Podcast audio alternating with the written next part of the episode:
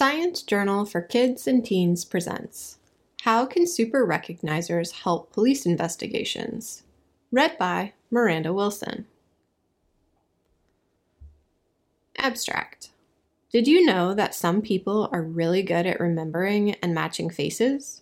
They're called super recognizers. Police want to use super recognizers to help with their cases. They could sort through camera recordings of crimes and identify criminals but their abilities have never been tested using real police material.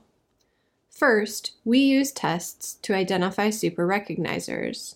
Then we used real police material to see if super recognizers could identify criminals. We found that the tests could indeed identify super recognizers. Super recognizers did a good job at finding criminals, much better than regular people. We can use this information to help solve crimes and keep people safe. Introduction Can you identify Jennifer Lawrence from her high school yearbook photo? Could you recognize a substitute teacher you had three years ago? Would you be able to identify someone if you only saw a photo of them from a weird angle? If you answered yes to any of these questions, you might be a super recognizer.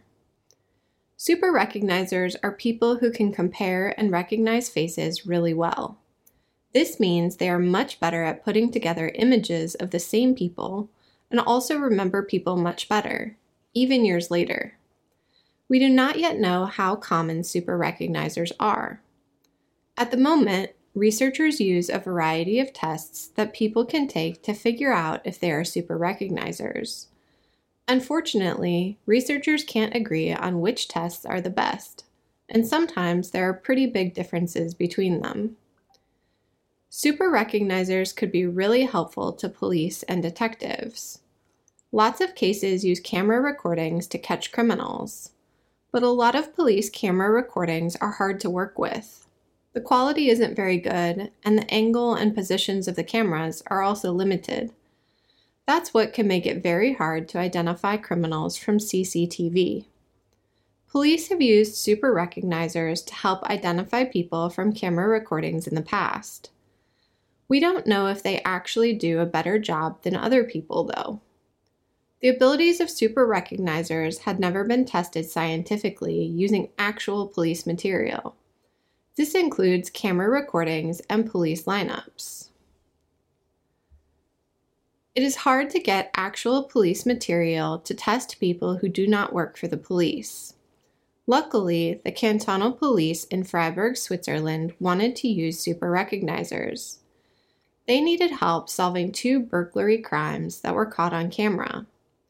We jumped at the chance to test the abilities of super recognizers. The idea was that we could help the police and also learn how well super recognizers could actually catch criminals. In these photos, can you match the face on the left with one of the six other faces? Super recognizers can match the faces easily, even if the photos are not very clear or from different angles.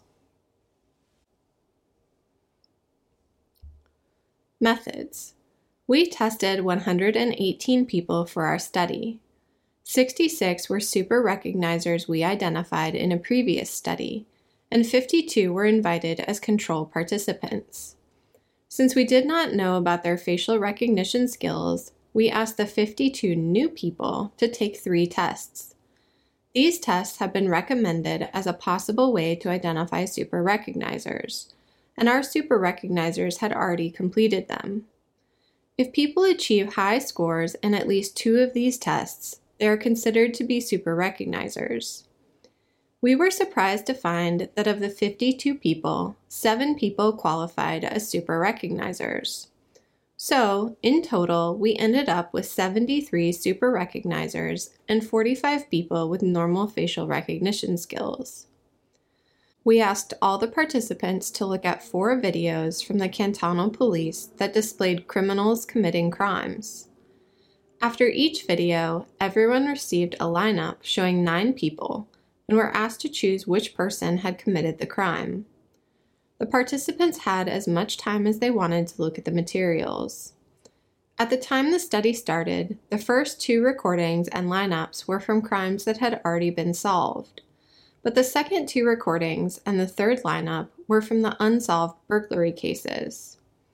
About six months later, the police had caught the person who had committed the two burglary cases. That meant we knew who had actually committed the crimes for all four cases. So, we could figure out if the super recognizers had actually done better at identifying the criminal. Results We found that 1. The three tests did a good job identifying super recognizers. People who did well on one test generally did well on the others too. Here in Figure 1, you can see the results from one of the three tests for facial recognition skills. The maximum score on this test was 102, so scores closer to 102 mean they did better on the test. On the x-axis of the graph, you can see the test score, ranging from below 50 to 102 and on the y-axis, you can see the frequency at which people scored that specific test score. People with normal facial recognition skills can be seen in orange, and super recognizers can be seen in purple. 2. Super recognizers were better than people with normal facial recognition skills at identifying criminals. Figure 2 shows the identification of criminals from a lineup in one of the already solved cases. The black box indicates the correct identity of the criminal as person number 2. On the x-axis of the graph is the identity of the person in the lineup, numbered 1 to 9. On the y-axis is the relative frequency at which that suspect was chosen. Choices from people with normal facial recognition skills are in orange, and choices from super recognizers are in purple. Looking at the graph, how much more frequently or often did super recognizers correctly identify a face? And three, the best super recognizers were more likely to identify the criminal in the unsolved burglary cases. This happened more often when they had done well on all three tests. It also happened more if they identified the criminals in the solved cases. This means that past success can predict future success.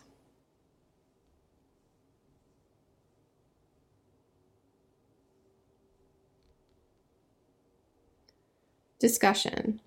Our results show that super recognizers can make a big difference in solving crimes. They do a better job identifying criminals from camera recordings than other people. We can use tests and previous success to pick the best super recognizers. We have a few suggestions to make it easier to use super recognizers in the future. 1. Create a common definition of what a super recognizer actually is.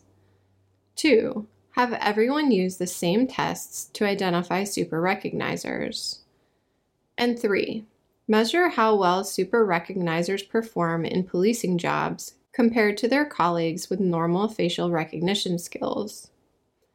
Our study was small, and we need more information to make sure our findings apply more generally.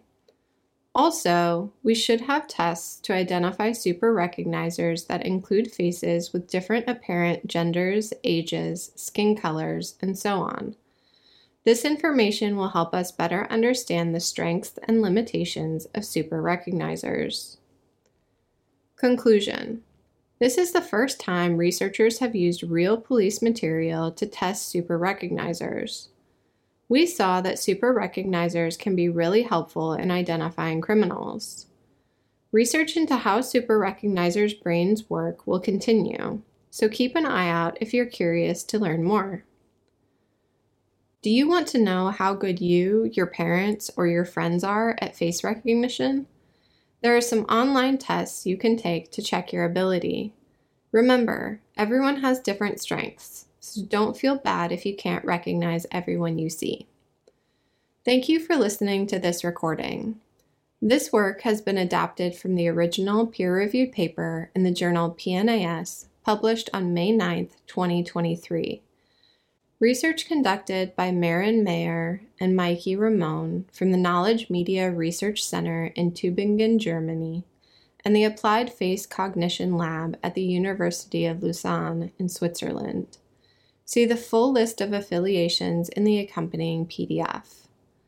Please visit our website, sciencejournalforkids.org, for more free science teaching resources.